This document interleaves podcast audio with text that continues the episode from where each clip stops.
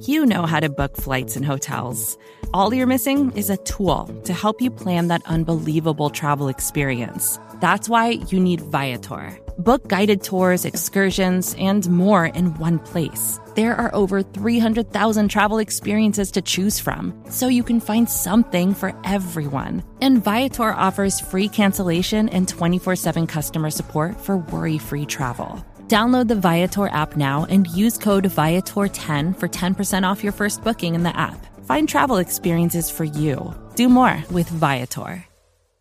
Subscribe to the SB Nation NFL show to make sure you don't miss conversations like this one. We are doing draft previews. So, what we're going to do for you is we are going to go through division by division and preview what we think is going to happen, what you should look for, what teams could do, what they should do.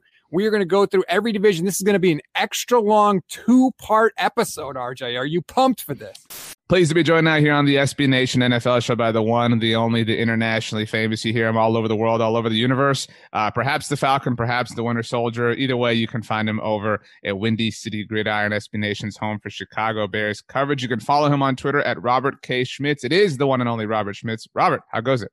It goes well. It's Friday. We are six days away from the draft, and I couldn't be more excited. The Bears hold the 20th overall pick. Prime candidate, I think, to trade up to 10 overall, where the Dallas Cowboys sit, uh, which is a lot of uh, there's a lot of interest there. But the Detroit Lions at seven overall, the Minnesota Vikings at 14, and of course the Green Bay Packers, the worst team in the world, at 29 overall. Um, your first thoughts, just kind of going into the week about uh, what you want to see, what you hope to see, what you're scared to see, etc. So obviously, what I hope to see is Justin Fields or Trey Lance slide down the board. I'm sure you've done the mental math that I have that it might help the Cowboys out to trade back to 20 and get like a future first round pick, an extra third round pick, but it takes a quarterback to do that. And as much as I'd love to talk myself into, oh, Miami's not going to take a quarterback, right. and why would Atlanta take a quarterback? And Detroit doesn't need a quarterback. I mean, come on. This is the NFL draft with five, four, four surefire first rounders, five if you count Mac Jones, which you probably should. I mean, he is more than likely going to be a first rounder, if not a top 10 pick. So we'll have to see when it comes to the Bears front. They are so far down the order. The goofy part about the NFC North is that there hasn't been much movement.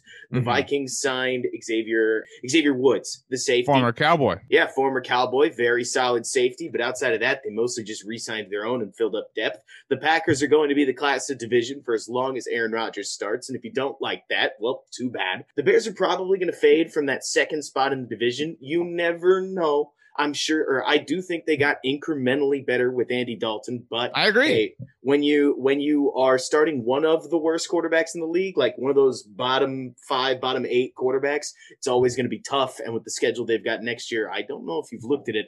It's a nightmare. And then the the Lions, honest to goodness, I can't tell whether they're deliberately trying to hit the bottom but they traded for or they traded their one of their best players away in Matthew Stafford. Who do you think is is that close that that the draft class could kind of take them over the edge?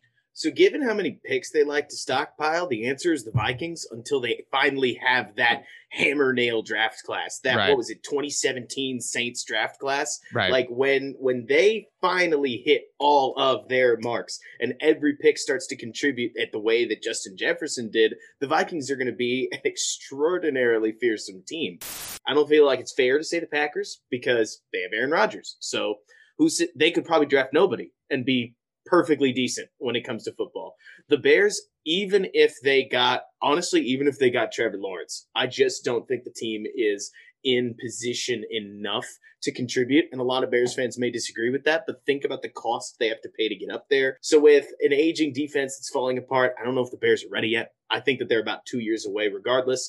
But what's your what's your worst fear? Um, like the moment in Coach Carter, uh, where that, that one player is like, our deepest fear is not that we are inadequate. Like this is your moment. Oh yeah. Like that. The scary thing is, is here you're asking a Bears fan. So the number one thing that I have to say every single time biggest fear is that the Packers nail some late round draft picks and just stick around because they have had their time in the sun for so long with Aaron Rodgers and beat us twice a year quite handily, reminding us our place. It really is vicious.